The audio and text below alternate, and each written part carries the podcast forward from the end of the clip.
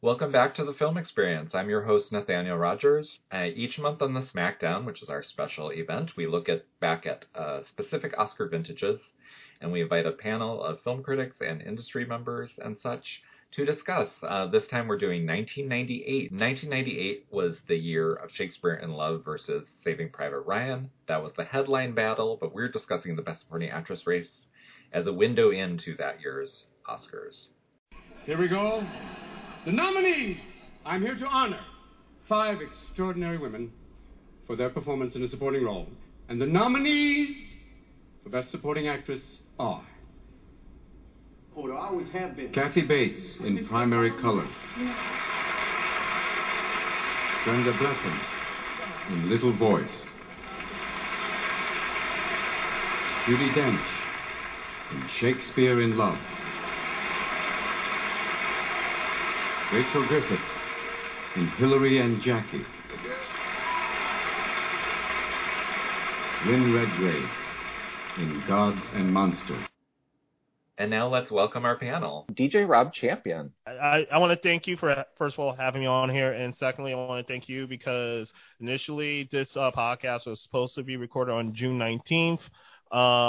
And we pushed it back. So thank you for not making me talk about these painfully white movies on Juneteenth. It's really nice. I don't have to talk about Shirley Bassey Oppression by Little Voice on that day. Very nice. DJ Rob runs the podcast Cooler Than Ecto. Sure do. And then we have illustrator animator Dashiell Silva. Hello, animator, illustrator, mix of everything.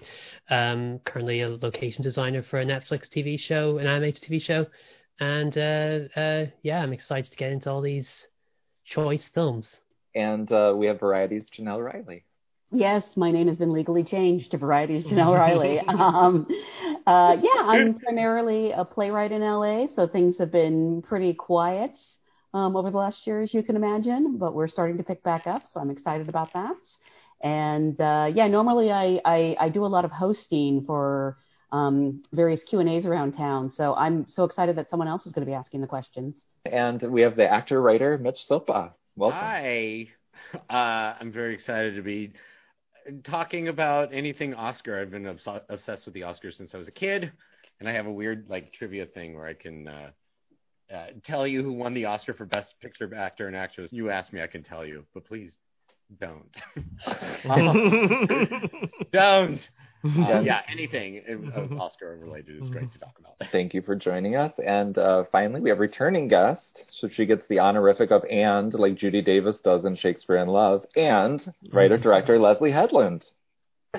Judy Dench, how dare you? Not Judy Davis. Hi, Leslye Headland. It's so nice to be back on the pod. I've known Nathaniel for...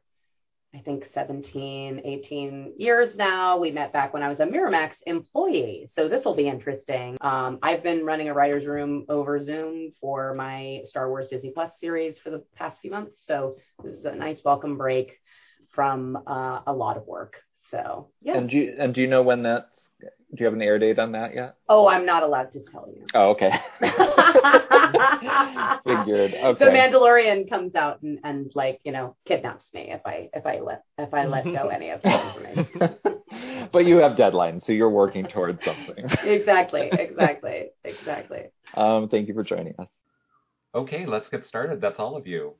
Let's start with Primary Colors. The movie is kind of the epitome of meh. It's just emotionless, and who cares? It's not anything. It's not funny enough to be funny. No. It's not dramatic enough to be dramatic. It's just, it feels like it should be Aaron Sorkin wrote it, and it doesn't feel Aaron Sorkin. Did you know that because Alison Janney is in this, Aaron Sorkin spotted her and then cast her in The West Wing? I wondered. That sounds wild. And she steals her scene, right? She's the best thing. It's you can see her star power, and it's just in a nothing character, a nothing role. That moment where she slips on the stairs is so jarring, and wow, that was amazing. And her recovery and the awkwardness, just And it didn't even look like a stunt double. No, she did it. That movie is not it thinks that it's really edgy and dark and revealing and shocking, and it's just not. It's very, very tame. And also this, like, the current, like, political climate is, like, way different. Maybe if I watched it in, like, the 90s or 2000s, I would be like, this is too cartoony. But again, living what we lived through, you're just like, okay, whatever. Well, the thing I was reflecting on while watching it is that, like, obviously, you know, it's the Clintons, it's not the Clintons, but, like, it's totally the Clintons. Mm-hmm.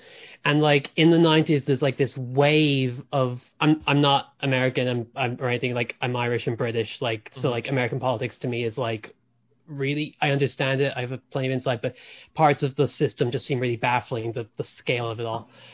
I'm American, and same here. Yeah. In the 90s, once the Clintons were, like, appearing on the stage, there's this wave of, like, optimistic 1990s Washington set movies or TV shows. There's, like, this, there's The American President, there's The West Wing, there's Dave, and, like, they're all of varying quality, and they're all, like, trying to do this veneer of, like, it's a Frank Capra-esque salute to Mr. Smith Goes to Washington, but, like, it's the 90s and they're trying to be biting, but, like, it's, most of them aren't. I think this is definitely the lower end of that spectrum. Like, it's just... A movie it reminded me a lot of is Bullworth. Yeah. The same kind of, like, just so misguided, so wrong. Every choice, any other choice than the one you made would have been a stronger choice. Like, just anything different than what you just did would be better. I like Bullworth more because, like, it just goes to a few weirder places. Yeah. There's obviously bits where you're, like, going, oh, yikes. Warren Beatty is rapping. As a rap fan, no, I can't abide by that. No. I'm not defending it. But that's part of the whole conceit, right? That he's Mm-hmm. In that movie, it's being presented with, like, what you're seeing is supposed to be absurd. Like, it's not. Yeah, but I think Warren Beatty thinks he's a little cool. I do. Yeah, I think he can't help himself. Did Bullworth come out the same year? Yeah, same year. Yeah. I know that because Ghetto Superstar is on that soundtrack, and I forget movie dates. I don't forget soundtrack dates. I tell you that much. Interesting. I will say this in terms of the movie. I will say one thing I really did admire. I was a teenager at the time all this came out. Black people had this weird attachment to Bill Clinton. I think it really nails, like, Black society's attachment to that politician, because we did have this all optimism, and then you, like, look into it and it's like, this isn't great, and then, like, at the end of the speech, and he's like, well, what are you gonna do? Like, someone else is gonna win, and you're just like, all right, better than a Republican, I guess, and then you just that's when you shake the hand. So I guess that's why I'm not as anti this movie, because I think of all the things this gets that right. You're right. At the end I was like, it's the anybody but Trump choice that they make. Yeah, and I think that it also is very, very. That is such a good point, Rob. And I think that, like, from my perspective, the kind of sexual predator / like, open misogyny of the movie, and the way that Elaine May just kind of says it. Do you know what I mean? Like, and there isn't any. He's definitely put in a. The character of Jack Stanton is definitely played very sympathetically. But at the same time, that stuff is not really sugarcoated. It's very blatant.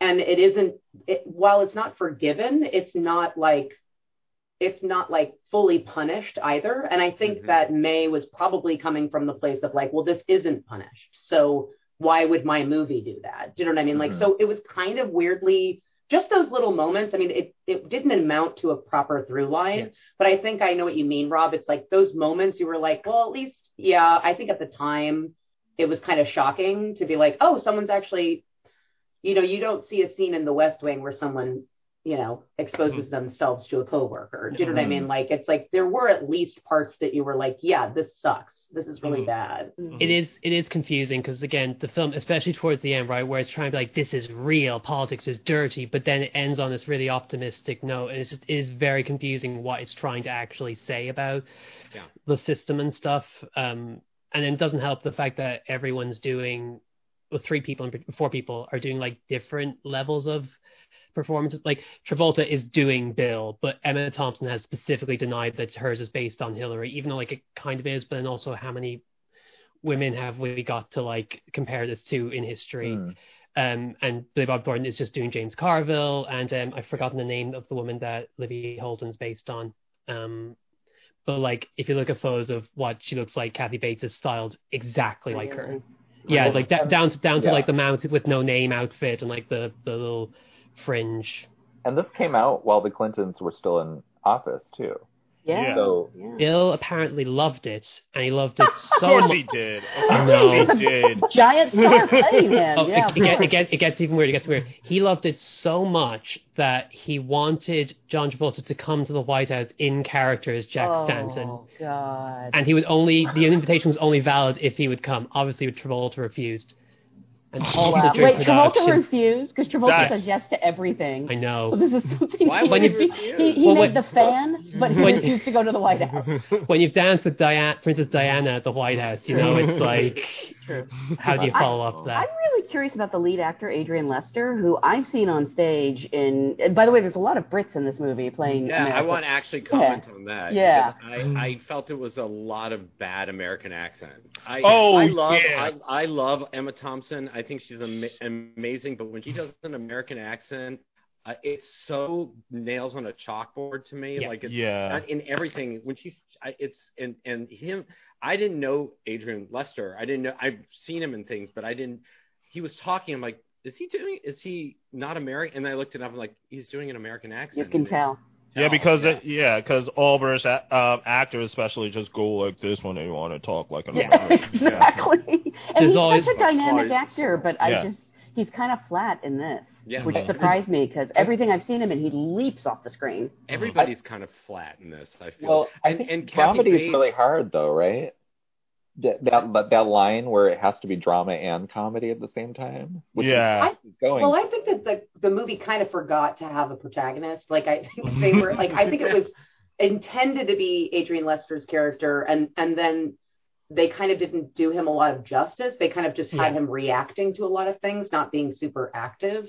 And then, in my opinion, I think one of the reasons that Kathy Bates's performance is both exciting and also kind of a letdown is that she's expected to suddenly give this emotional through line to the movie. It's like it's like that thing that you do like right at the end of it's like, you know, the party is kind of petering out and you just like throw on like a really great banger of a song and everyone's like, yeah. Oh no, we still want to leave. We still want to leave. As a DJ, that track is normally We Found Love by Rihanna. That's exactly right. Kathy Bates is the We Found Love. Yeah. Of this movie. Yeah. And you really get into it for a second and then you're like, oh no, this movie didn't have a protagonist. Like this didn't have a real arc for me to follow, and therefore I'm not sure who I'm supposed to be tracking. It's it feels emotionally disconnected, this film. So I think Kathy Bates does a really good job and benefits from the fact that everyone's she makes some very bad lines work in this movie. Yeah. Yeah. And agree. Some really on the nose lesbian old school jokes like that don't work anymore, but whatever at the time. But it's the part where she has the like the moral dilemma and she's crying in the car feels so false. It feels she's doing it's not even her fault. It's just this movie's trying to be emotional in a time where like when it's not been the whole time, so it's so out of joint that it just feels forced and I don't buy it. And then when she spoiler alert, kills herself, but it doesn't feel earned. Well, that whole thing, I remember that there was some controversy at the time because of like kill the gays, like the trope of like the gays like being suicidal or you know always dying if they were in TV. And she's one of the ones that's based on a real person. Yeah, yeah. And who is she based on? I could look her up. Was it someone who's passed? But like she's literally the same person, did the same thing and had the same relationship with the Clintons. So it's like she met the Clintons back when they were working for McGovern in 1972. Like it really sort of like hammers home the whole like this is totally the Clintons, even though it's not the Clintons. And including people like dying and then being interpreted as mystery deaths. Like I grew up, I don't know about the rest of you, but I grew up in a very conservative household, very Republican, and they, you know, everything was about how evil the Clintons were, and mine is still that way. Oh no, my home, my relatives. It's very dark. Going home is very dark. Yeah. And they were always like trying to, you know, say that the Clintons had these people killed and these people. Yeah, I mean, it was just crazy talk all the time. And so when I that I wasn't even thinking about it in terms of gay, even though I'm a gay man. Like, I wasn't offended, but I was just thinking, oh, my parents, if they ever see this, not that they would watch it, they're going to be like, oh, they had her killed. You know, like, never even occurred to me, but now that you say that, I'm like, oh, of course. I thought it too. And wow. I grew up in a liberal house. I'm so dense that I didn't get that. That would be like an actual film. Like, you know what I mean? Like, that's the thing. Yeah. I wondered it too, but I think it's because I was pitching at that point. I was like, I don't know, maybe they killed her. Maybe this is something at the end here. There was a bit near the end. I think it's when it's suddenly a smash cut and suddenly they're in a plane. And at that point when I was watching it with my boyfriend, I was like, this is what the film should be. It should be like this Robert Altman-esque, like, madcap comedy of all these different characters and stuff. And that way it doesn't matter that there's no real protagonist. Kathy Bates is wonderful. I'm a little surprised she won the SAG Award. This was a weird year. She won the SAG. Golden Globe went to Lynn Redgrave, and then Judy Dench won the Oscar. Like, I thought Judy was a juggernaut this season, but she wasn't. Every time that happens, though, I love it. Because I do too. It's so predictable, and the category, thankfully, every once in a while we have years like that. Like, this past year, it was sort of going... Well, no, that was more Best Actress this past year, where it was going to a different person each time. Yeah, it was sort of similar, but the event when it did become apparent towards the end, I think, once she won the BAFTA, I think. Yeah. The grandmother from Minari. Yes. And she won the SAG Award. That sealed it. She did win the SAG. It was a SAG Award followed by BAFTA. Yeah. That 1-2 punch, I was like, he wasn't even nominated for Globes. Glenn Close, come on, she's got to win it sometime. I'm the person who liked Hillbilly Elegy, so. She needs to get with Barry Jenkins or Spike Lee, because after the black people are going to get her the Oscar. Yeah. She gets it. Happen. So let's go a complete 180. Hilary and Jackie. Oh, boy. Whereas Primary Colors is trying to be funny, but also serious, Hilary and Jackie is, I guess, the most serious of all these movies. Well, it's trying to be. I mean, this was something that was big at the time, wasn't it? Kind of the sadness porn, or suffering and the late 90s, people. Yeah. And by the way, I love both these actresses in it. It's a disappointment. I called it Whatever Happened to Baby Jane, but with classical music. See, that would be interesting. Okay, wait, can I try one? It's the piano without a piano. I don't know. I was also going to try the Turning Point, but that's a bit too niche. I love the Turning Point. Oh my God, I haven't heard that referenced in years. I was like, the only thing I had remembered about this movie, because I did see it when it came out. The only thing I remembered was the point of view shots from the cello when Emily Watson was doing her like crazy like. Playing with the cello like it was an actual other actor. And so I was waiting for that the whole movie. I was like, when does she go mad and start talking to her cello? And I had totally forgotten that it was like a bifurcated story and that you get the story twice. I think it's actually kind of ambitious. Yeah. Yeah. It's an interesting idea. It is. It's just the execution is so banal. I have to say, I might be alone here. I really like Hilary and Jackie. I think it's really interestingly told, and it's I thought it worked. The point of views when you see it from Hilary's point of view and then Jackie's point of view. I got moved by this movie, and the thing that always resonated. Only thing I remember about this movie is Rachel Griffiths blowing into the flute and not being able to get enough breath. That scene always stayed with me. That. Terror that she I just watched this last week and I don't even remember that scene. I watched it yesterday and I don't remember that scene. With me. I've had auditions like that where when I was younger, like, when you're so nervous you can't get the breath, and I thought you performed really well. I might be alone.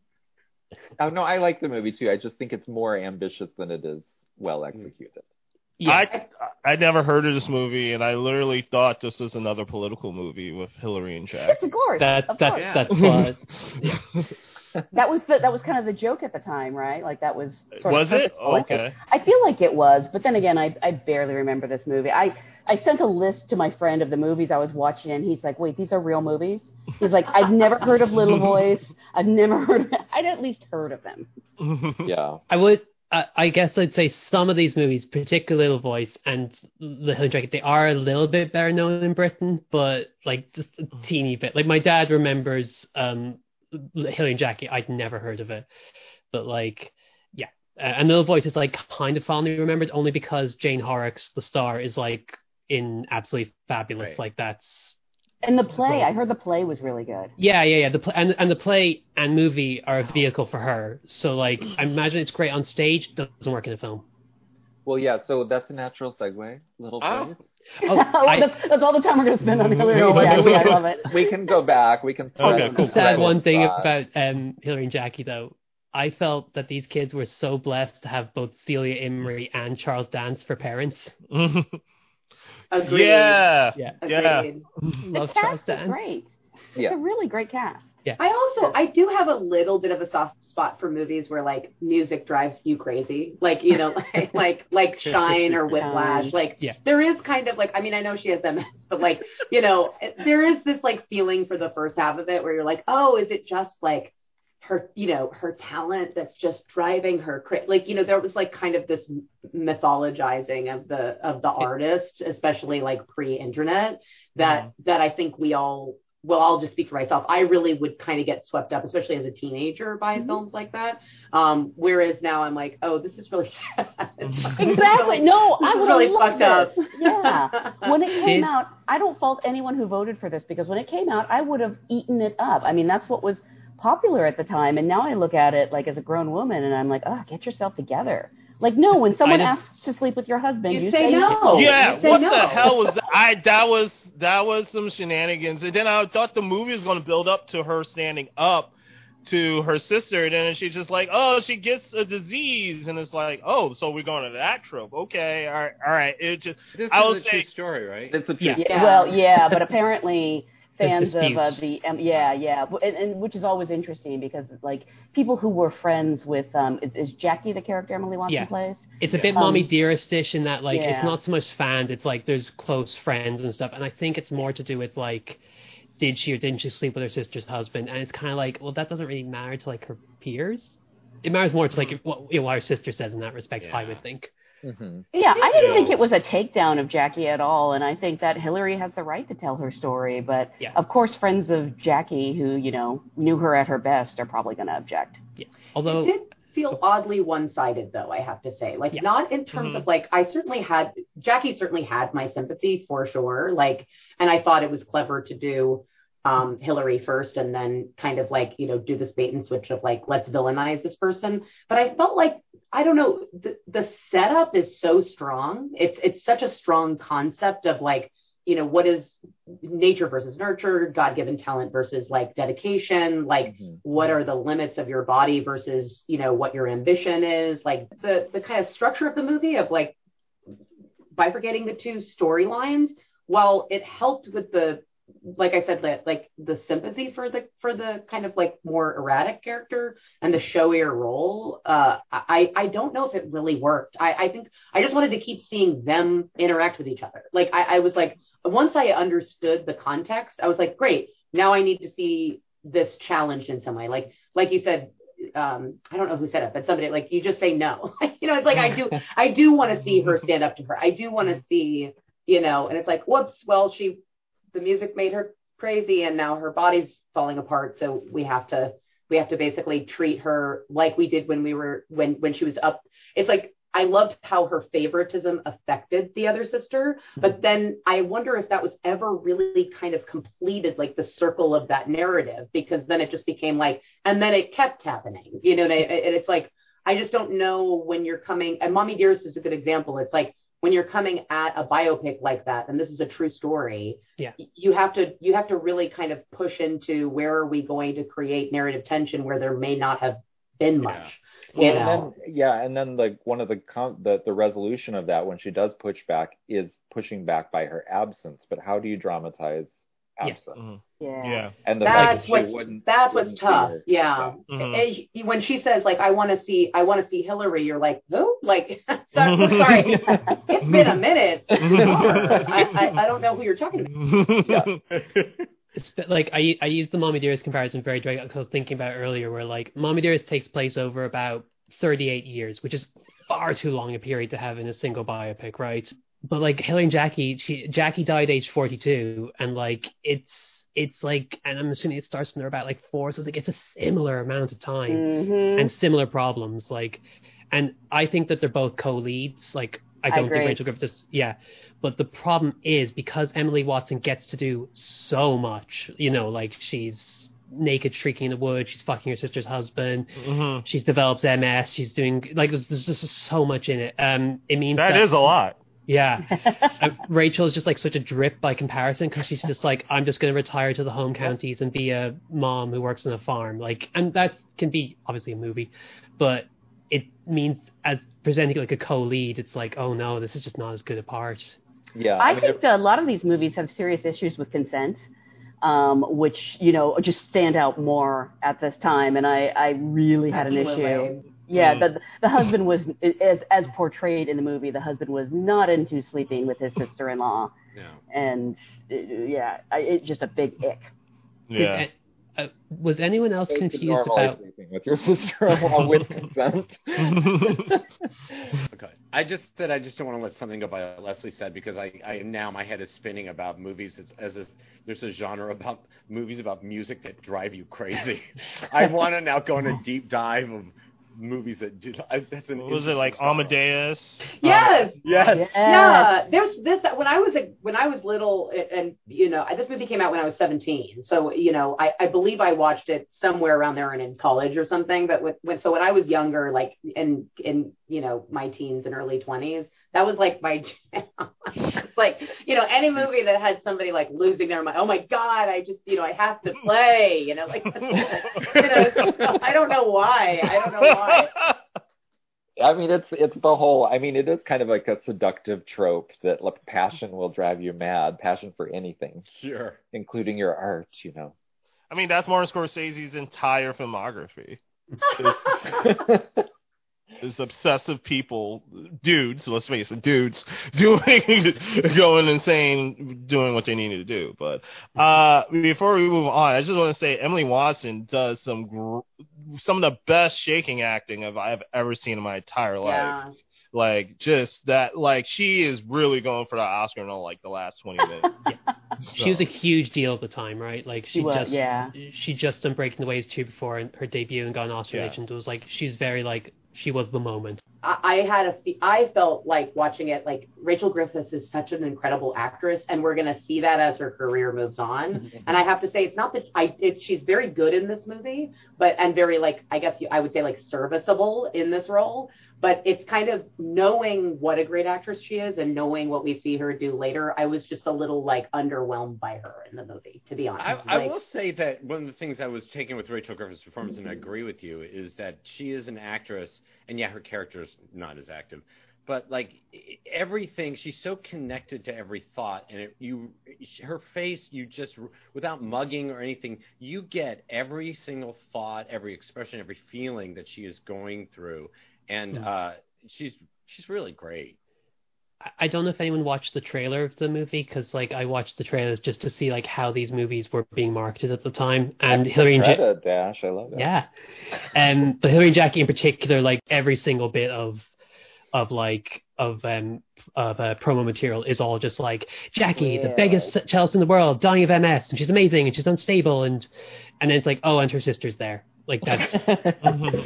Felt a little like that in the movie, honestly. Yeah. Exactly. This was not a Miramax Weinstein film. It just feels like it, correct? Same with Little Voice. I was like...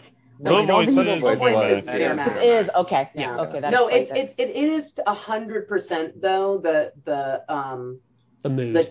The mood and the trend of that era. The Weinstein complex, the Weinstein industrial complex that invaded like voters in that time period is definitely of that. I mean, 98 is the first great like opening salvo of it, right? Well, the English Patient winning. English Patient. Oh God, yeah. Sorry, I always forget. Which I just watched for the first time. Yeah. For the first time? I watched The English Patient for the first time like 2 weeks ago because I'm doing a 96 show, and man, it's, I'm sorry. I don't know how y'all folks did that shit in the 90s. But there is I don't know if this is a good segue, Nathaniel, but there is this very clear trajectory from 96 to 98 where, you know, The English Patient wins. Do you know what I mean? Mm-hmm. Like in this kind of like, justifiably or not, in this kind of indie film packed year, right? Mm-hmm. Like a year where literally they're like, we don't care about what the studios are doing. We're basically doing this. We're going to reward the most studio version of that, mm-hmm. which is The English Patient, which really paves the way for Shakespeare in Love to win again 2 years later. Mm-hmm. It's like, it just starts this whole thing. And then even right the year after this with American Beauty, a year 1999 that is just chock full of like the most incredible, incendiary, like astonishing Being John Malkovich, Fight Club, The Matrix, and American Beauty wins. Do you know what I mean? Like it's like the most studio version of those movies still wins, if that makes sense. Yeah. I also would say that The English Patient wasn't really an anomaly. I think that's always been the epic thing. Mm. I mean, you can. Yeah. I mean, like it wins the Arabia. 80s, yeah. It was like the last. It wins the Oscar for most producing. Yeah. That's true. That's or true. Out, like of Africa. Out of Africa. Yeah. But I can see how watching English Patient and watching a lot of these movies, I can see how older white upper middle class can eat this shit up, because I'm watching English Patient and I'm like, this is bored. But then it goes to a turn and it gets mad horny, mad quick. And I'm like, I see how this was the phenomenon in 96. Like your parents secretly were getting horny to this goddamn dumb. Well, this is the thing too. I mean, this is the thing too that was actually brilliant about, you know, that particular type of packaging of the films was that essentially these distributors, Miramax leading the pack, were going, we're going to pack indie houses, limited release theaters with white middle class audiences. That's what we're going to do. And we're going to do it by exactly what you just said. Yeah, your waspy aunt, whatever she's going to love, put that shit in there. And she's going to feel like, what a cool movie I'm going to see. You know what I mean? Yeah. It's just like, this is the same stuff we've been doing. I mean, that's a really, really good point, Mitch. It's like the same stuff we've been doing. Yeah, hey. And I remember when that movie was out, there was the whole discussion. People were bored by the movie at that time. And even there was a Seinfeld episode. The great Seinfeld about it. Yeah. No one has sex in a bathtub like that. Stop telling your stupid story about the stupid desert and just die already. Yeah. I actually do not remember there being as much sex in Shakespeare in Love as there is. I didn't remember There's so much sex. Yeah. I actually don't. I did not remember. I have not seen that film since I was 17 years old, and I was like, they are doing a lot of fucking in this movie. Yeah.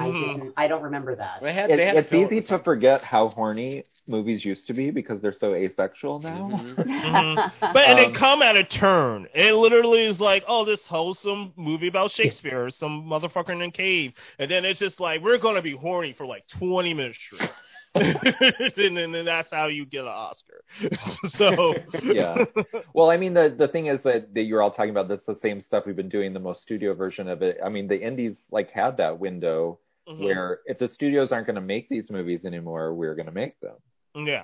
Mm-hmm. And so, you know, you can see that with dramas in general and with historical things and costume, anything that is prestige is the indies filling in for what the studios used to do, or something from England. Well, yeah, no, it's true. It's a lot of it's a lot of buying up foreign films from festivals and then giving, you know, and basically the only spend, because they were already made, the only spend is really the P&A cost at the time, you know, which if you already have a monopoly on those theaters, doesn't really put a dent in your overhead.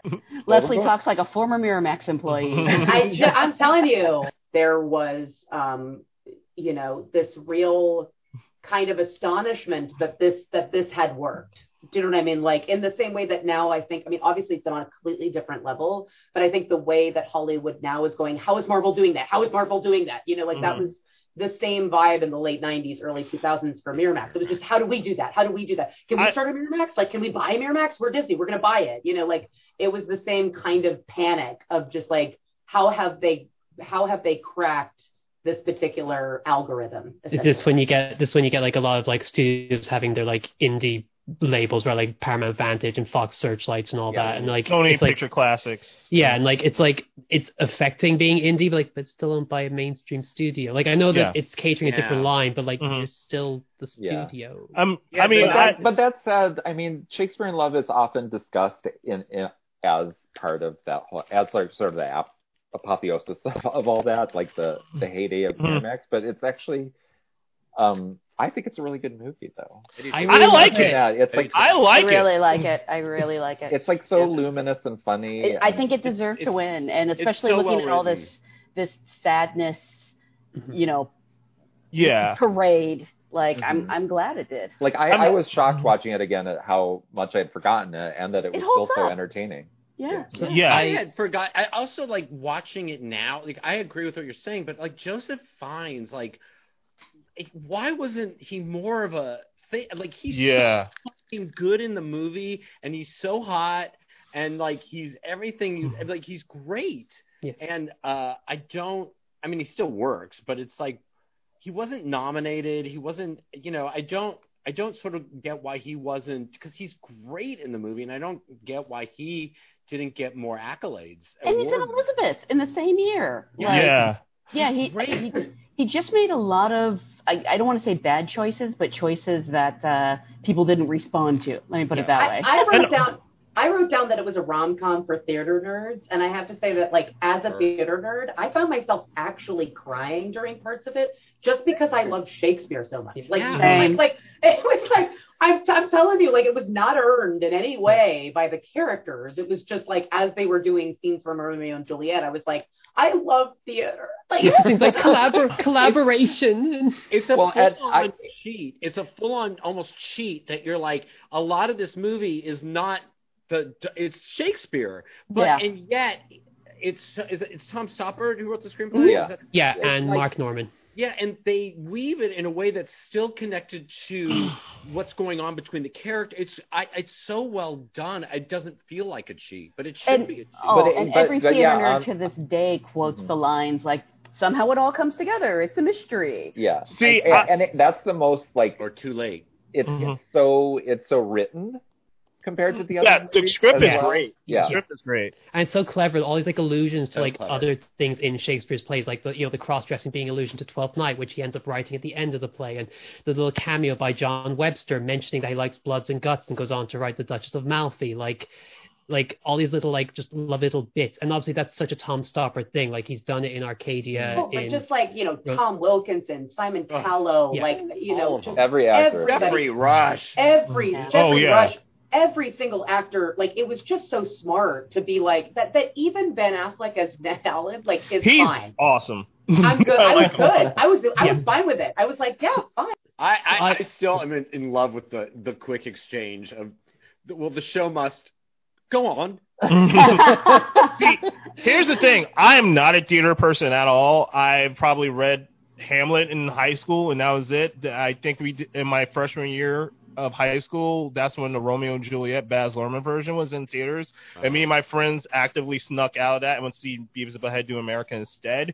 So I have no context of any of these references. I'm just like, this is just such a delightful movie. I remember blindly hating this movie because I never saw it, and as a straight male in the 90s, you love Saving Private Ryan because all the boom booms and kills, but like once you I'm in my 30s and you watch this movie and you're just like, this is just really pleasant. Like, even like, it's just pleasant. I agree, and I'm going to compare it. I think it's, even though they're different movies, it's like 1980 when Ordinary People won, and people then attacked it. The straight guys attacked it because Raging Bull didn't win. Sorry. And as time goes on, people appreciated Ordinary People more. That's a great movie too. They're both great movies. Yeah, yeah. But I mean, I will always pick Ordinary People. But there was at the time, and the Weinstein stuff aside, because I do think that's worth talking about as well. Like that, what that campaign looked like, and I was not there during that campaign, but what the campaigns were like at the time. But that aside, there was a feeling on the outside, if you were an outsider, that it was the girl movie versus the boy movie. Absolutely. It did feel very gendered. It was marketed wholly as a Gwyneth Paltrow rom-com. And like, I had an English teacher in school that I was obsessed with, and I kind of thought, okay, Mr. Lane, fine, it can't be that good a movie. I didn't watch it till I was an adult, and then I watched it going, oh my god, this is amazing. Yeah. And by that point, Gwyneth Paltrow's like stardom had definitely receded a lot, so it's definitely easier to appreciate the film on its own merits. Whereas at the time, I could see a lot of people would probably be a bit sour grapesy or whatever, just like about like, oh god, Gwyneth Paltrow in a rom-com doing an accent, and I don't like her very much, and you know, like it's not her movie actually, right, but yeah. If you're told it's her movie, it's a true ensemble. And exactly. I feel like her stardom started receding the moment she won the Oscar. Basically, I agree. Yeah. Yeah. Well, it was too early. I mean, the hard sell for that. You basically have Margot Tenenbaum after this, and that's it. Like, there just isn't another... And weirdly, this era where she was doing Emma, and she was popping up, like, in Seven and Hard Eight, like, this is where she is the most interesting as a performer. And then I think that, like, this is why I'll never begrudge her, like, starting a lifestyle website. 'Cause I'm like, go! Do you! You know, it's just like... She's fine, but of, like, limited range, I think. Yeah. She's not her mother. She's no Blythe Danner. She's no Blythe Danner. But you know, when you said that this is so gendered, and I agree that the Oscar race was, like, the thing that struck me about the movie this time was how, like, gender bent it technically is, and yet it's so heteronormative. So I completely appreciate the technical aspects of Saving Private Ryan, but I really don't think that movie is good. And William Goldman actually wrote a scathing essay about it, about, you know, how it's dressed up like a great prestige movie, but it's really just full of flaws. I do still like Saving Private Ryan, but like, for a movie that's like, oh, this is the dude's movie versus the girl's movie, that movie's flaws, it gets in its feelings. This whole movie is about bringing a kid home to his mom, and you never see that reunion. Yeah. Instead, you have this horrible framing device. You can all get feelings. Did I earn it? I hate framing devices in general, so I'm always like, no. Like Saving Private Ryan is really telling you what the emotional, like, you know, feelings you should be feeling. I feel like in the case of Shakespeare in Love, like, okay, so like the last scene, like, absolutely destroys me every time whenever William's sitting down to write Twelfth Night and he's talking about like the memory. Yeah. And it's like, it's the music and all that stuff. It's Joseph Fiennes, just gorgeous voice. It's like, it's something about like escaping death and just her like walking off on that beach into the credits. I like, have chills right now. Exactly. Shakespeare in Love is well done, and it's emotional. It doesn't totally, you know, it's not Scorsese, like, it's not, you know what I mean? Like, it's not technically groundbreaking. The performances in it are not necessarily, you know, they aren't necessarily virtuosic. Everyone's playing very broad. But I do feel like it is emotional in a way that Spielberg usually is, and I think that was another hard blow, that it was like, yeah, we're not connecting to your film, buddy, we're connecting to this one. Do you know what I mean? Like, and it just, I think that was like also a little bit of it was just like, how can Steven Spielberg lose to a more emotional movie? Like, I think it was just like this weird anomaly that I think rightfully freaked everyone out. Like, you know. It doesn't mean it wasn't well earned. That's what I'm trying to say. That wouldn't happen with Little Voice, though. The movie had to be good. Like, it had to be good. It won a lot of Globes. Yeah. That's from Michael Caine. I think with Little Voice, my theory is that it's absolutely riding the wave of Full Monty. Yeah. So it's like it's these stories about like working class and provincial British life that are exported really successfully to America or just internationally. So it's like the Full Monty, Billy Elliot, Brassed Off. Like, although ironically, Little Voice did not make like any money at all. It was kind of a flop across the board. So like, I think its nomination is just that whoever was in charge of it just like got it into the right people. And I'm assuming it's the fifth place. Brenda Blethyn was hot off of Secret Life. Exactly. Yeah. Before we move to Little Voice, because we literally talked about everything in Shakespeare in Love except for Judy Dench. Because oh my God,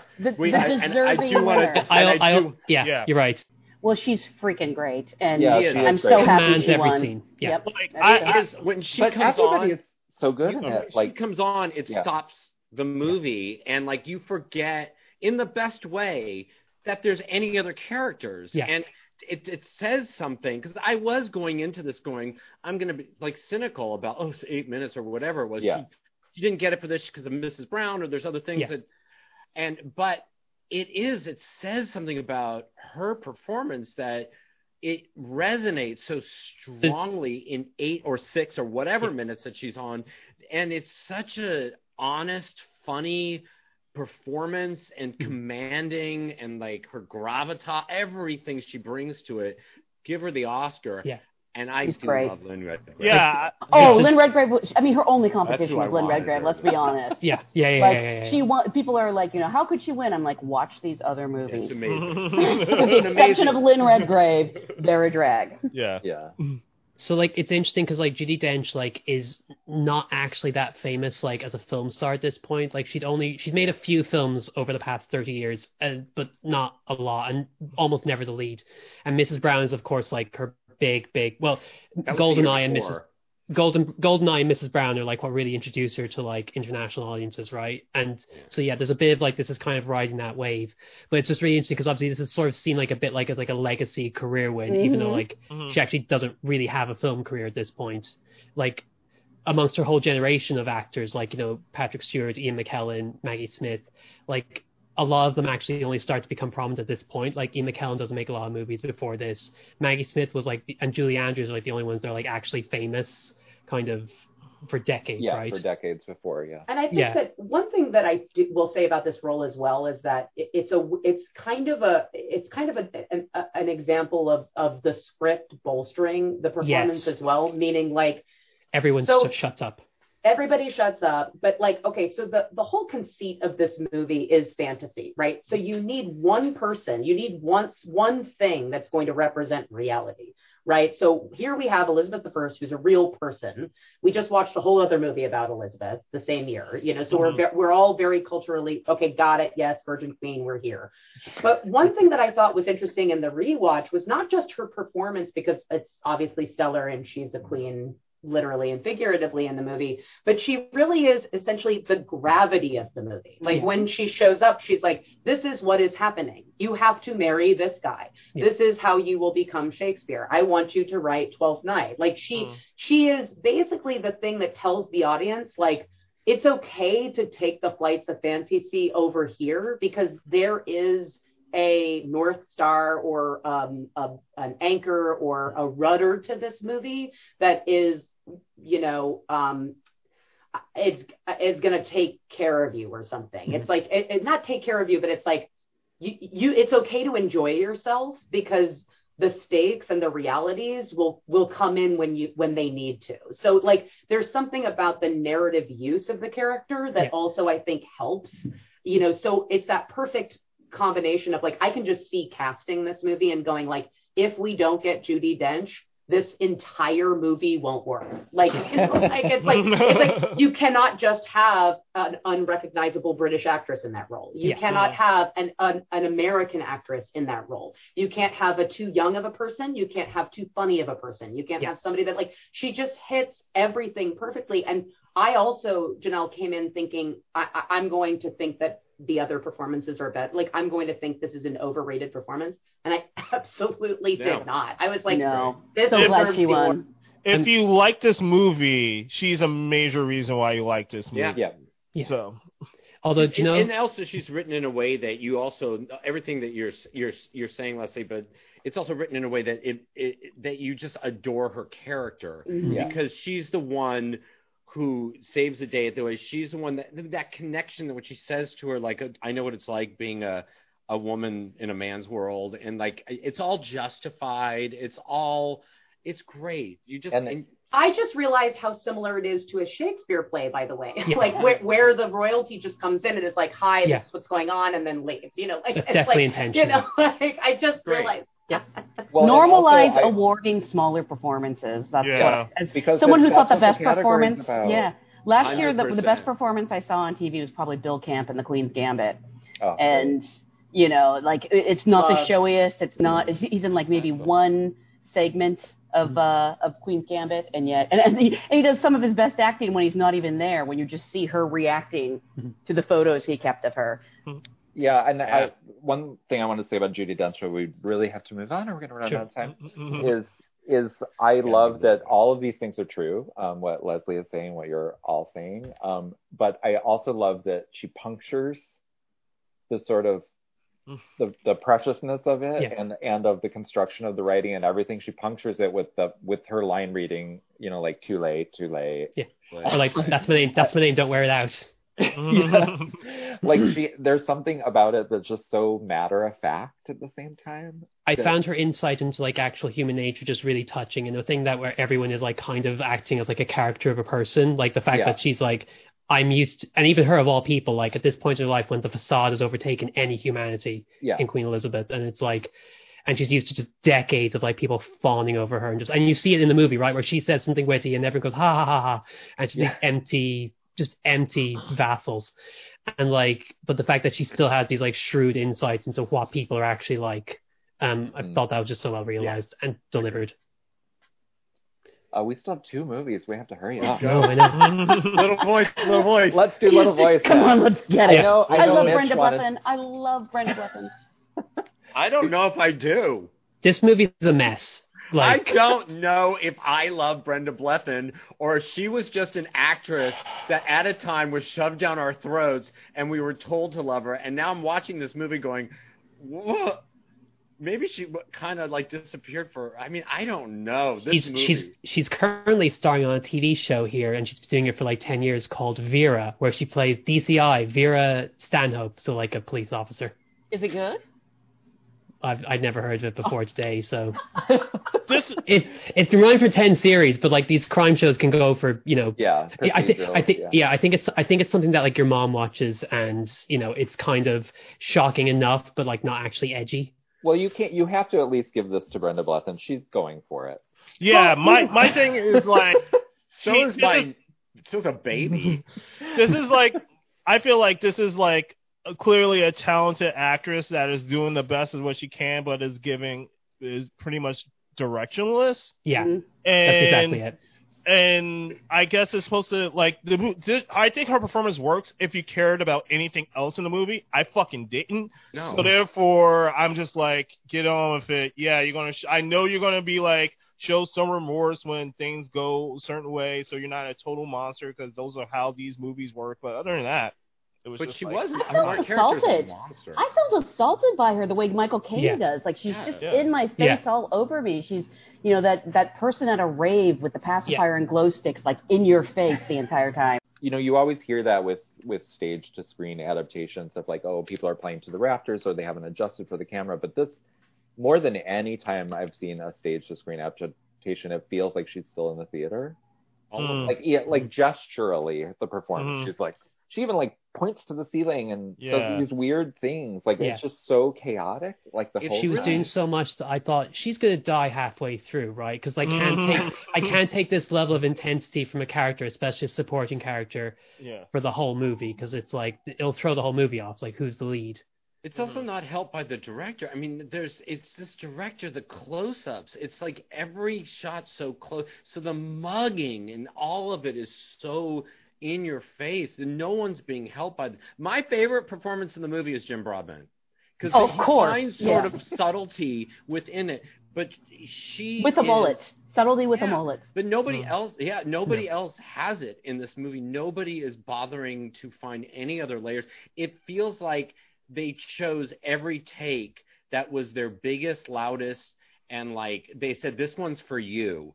And that's the take they used every time. There's no they're not people. These are just one. I can't imagine this was a good play.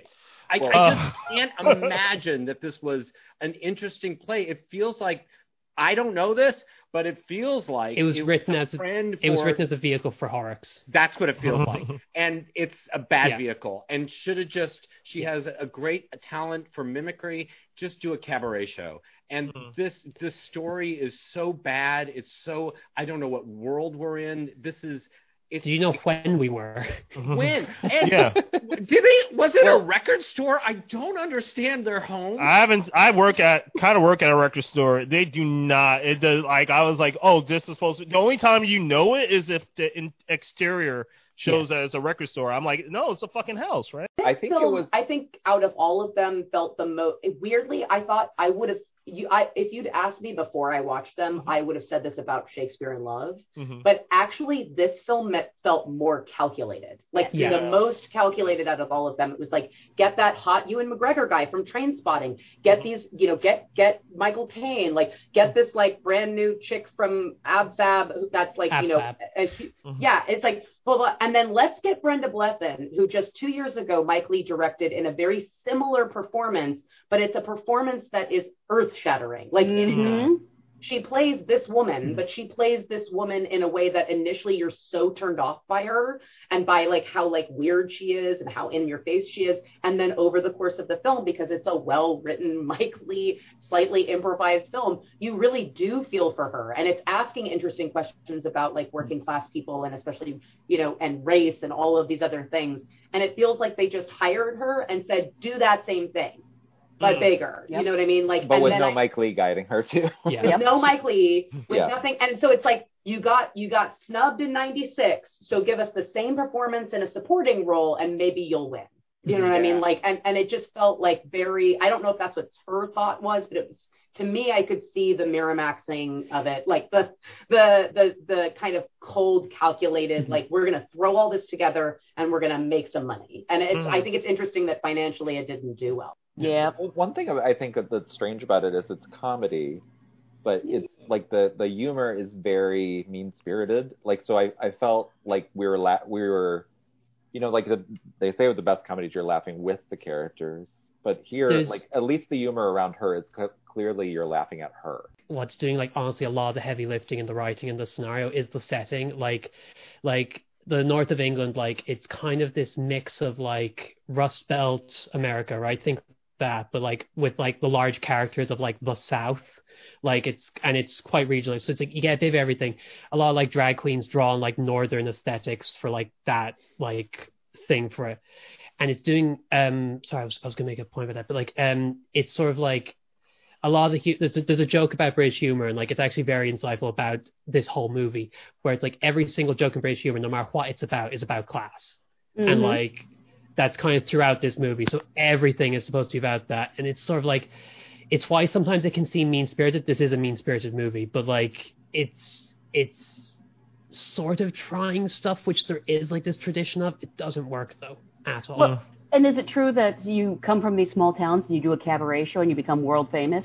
Because it seems like that's the next logical step for her, but she runs off. It's like an old movie in that way. Like, exactly. Well, this is a thing which, like, so, like, and Jim Broadbent actually toured around these clubs, and, like, he's basing his character off, like, extensive research, and it's the most real one in the movie. But I had this discussion once with, like, an American friend about A Star Is Born, where, like, A Star Is Born is, like, such an American story. This idea that, like, you can just come from nowhere and be a star and basically become royalty. That doesn't exist in Britain. Like, everyone is born and they are acutely aware of what their station is, which is it's a theme in Gods and Monsters. Everyone's acutely aware of what their station is in society and the order, and maybe you can inch a tiny bit up, but fundamentally you always know where you sit, and, like, that's kind of what it's all about. Yeah. Mm-hmm. Yeah, okay, I will say this after Leslye talked. I will take back my comment about Brenda Blethyn. She was great in Secrets and Lies. She was. But and the mean-spirited thing. The weird thing is, it is a mean-spirited movie, and yet it also feels like a children's movie in a weird way. Like, it like feels like it was made. Is it? I don't know who it's made for, but it feels like it was either written by a child or made for children. None of the characters are. They're all one-dimensional. And I don't mind a vicious character, but and things don't even have to be likable, but we don't even know anybody's motivation. Like, why is she this way? Why? It's and the father. But I think she was. But I agree with you, Mitch, because when you were saying, I have to say, like, when you were going through, like, kind of like, who is this actor? Like, I don't think you're wrong. I think it's just that I just saw Secrets and Lies again recently, like, so it was just kind of fresh in my mind of, like, but even when I first saw that movie, I was like, who, this woman's annoying, like, what, it's like, it really is, like, the shaping of that performance. She really commits to this woman, and then maybe it's the shaping of it, as opposed to kind of, because she does not navigate this movie well at all. Mm-hmm. Like, she very clearly has, like, either been completely sent in the wrong direction, or she's doing it herself. Like, there's and I think what you guys keep hitting on is she's not playing a real person.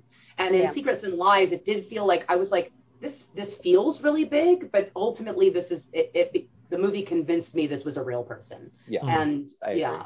It needed to be a more stylized movie, because then at least the inconsistent characterization would be good. But this, obviously that's...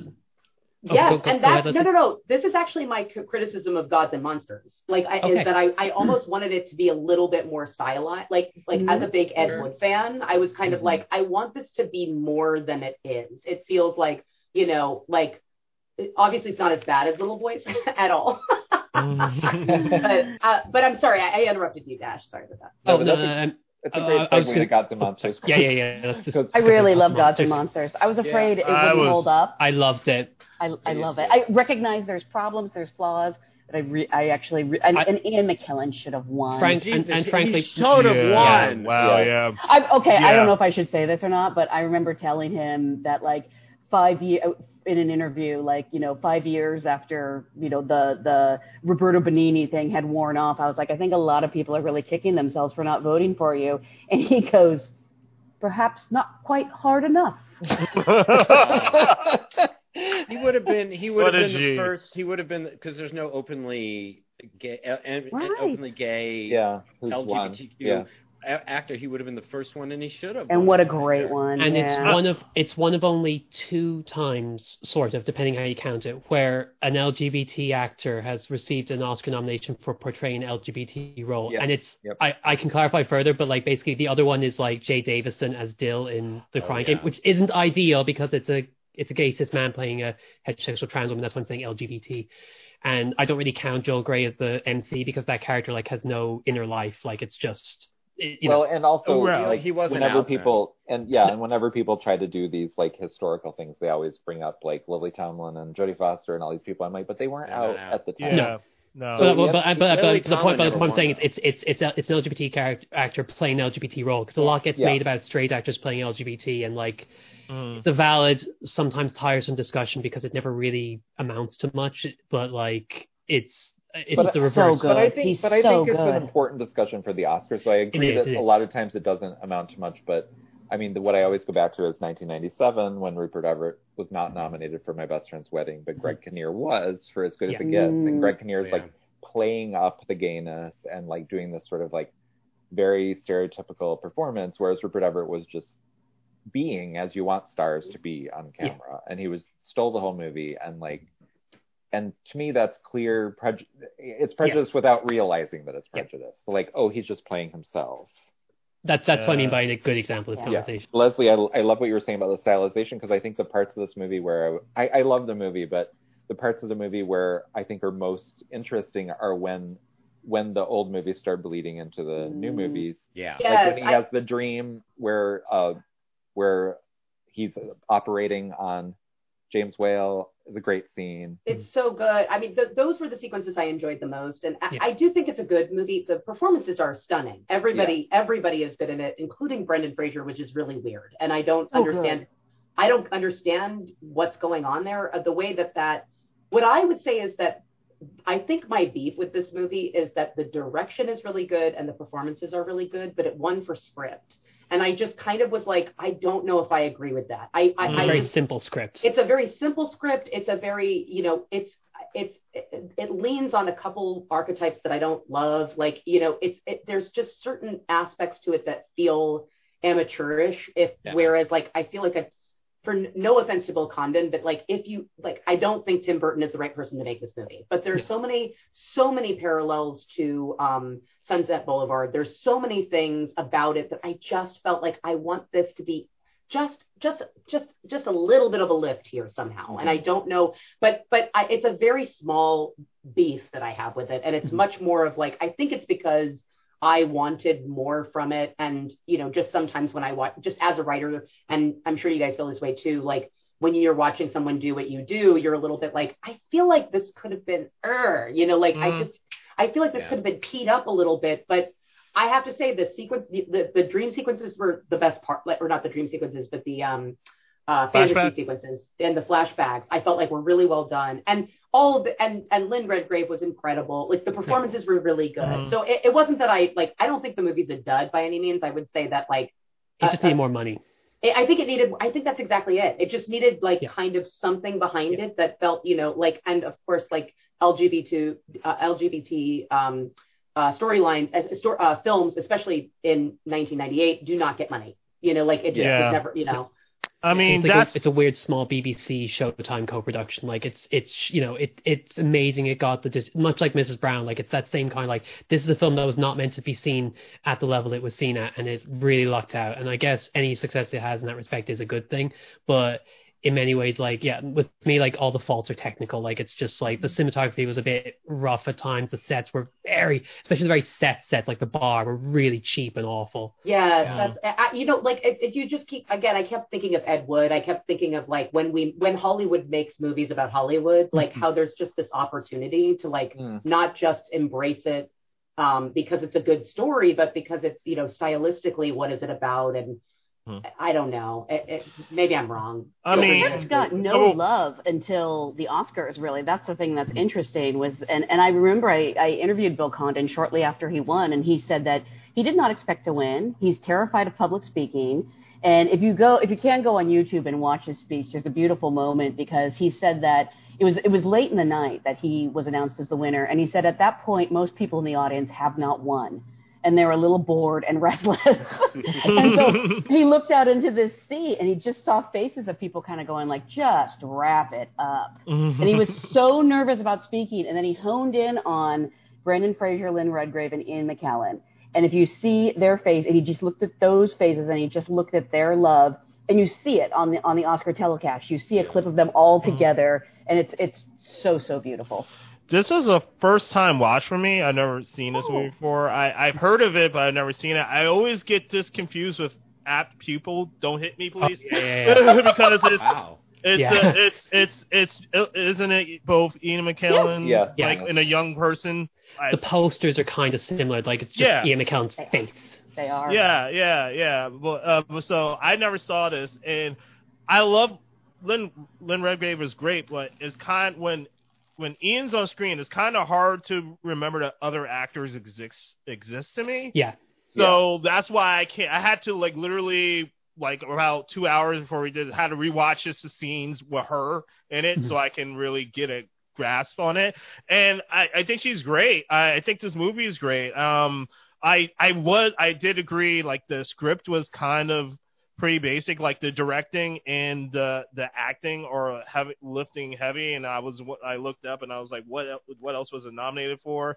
And the fact that it won Best Screenplay, I mean, maybe it's like one of those things that's like, oh, we don't want to see homophobic, so we'll give you Best Script because we're going to give it some other nerd, might as well do it because that's how Hollywood works.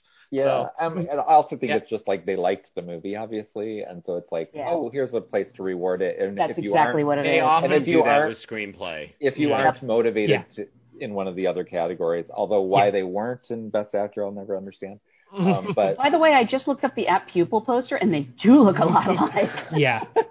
Wasn't he a Nazi in Apt Pupil? Or he maybe is, or he isn't, or maybe he's gay. It's that he has a terrible secret, but the movie is he is a Nazi, but like there's a bit of doubt in it.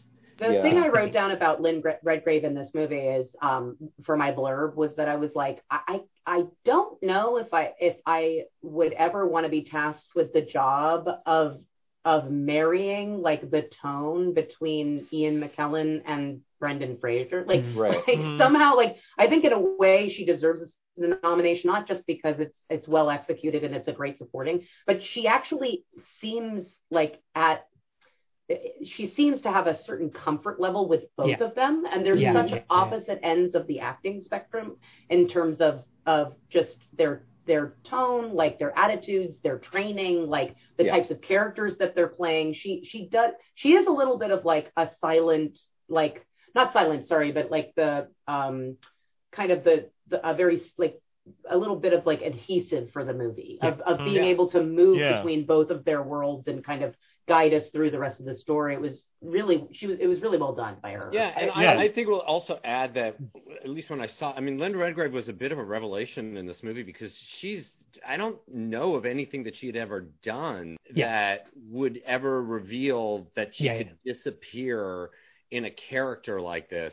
And, I mean, she did Georgie Girl. She was nominated for that. She did a lot of sitcoms. She was never like her sister, Vanessa Redgrave. But this was like, oh, my God, Lynn Redgrave is even of all the performance, of a different soul, a different human being. And also, I mean, I hate this because it's a trite expression, but she's in a weird way the heart of this movie. Like, she manages somehow to be judgmental and homophobic and stern, and yet incredibly innocent and loyal and supportive and loving.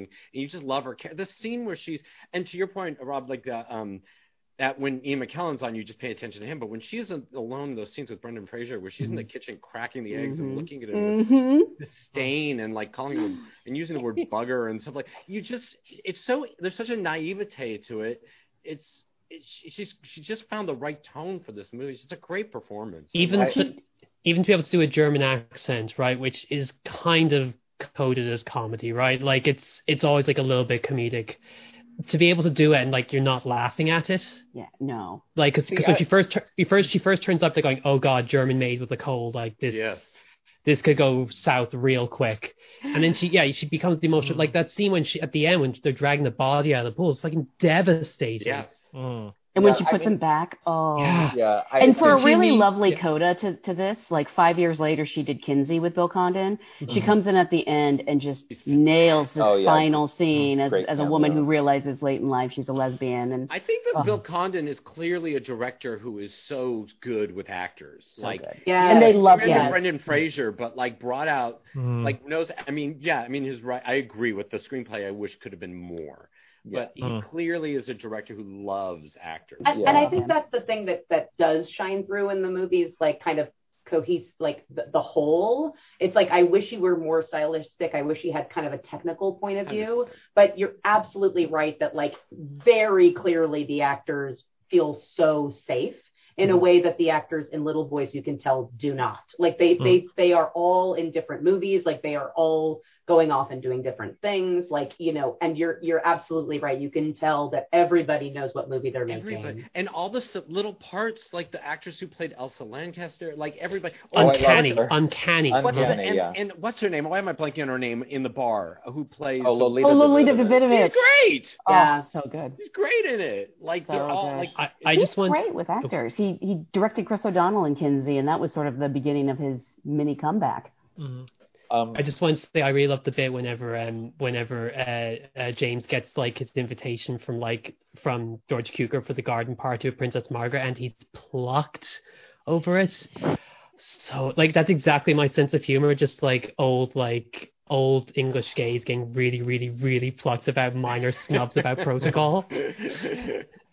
Well, and that scene is so great with George Cukor being like, so, and then he said, oh, he's met queens before, which was so funny. Yeah.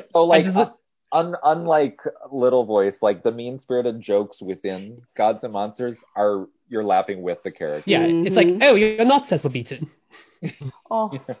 So we have to wrap up, but I just want to thank my guests. And once more, we had DJ Rob Champion. Where can people find you? You can follow me on Instagram at DJ Rob Champion, all one word there. And I'm on Letterboxd there as well.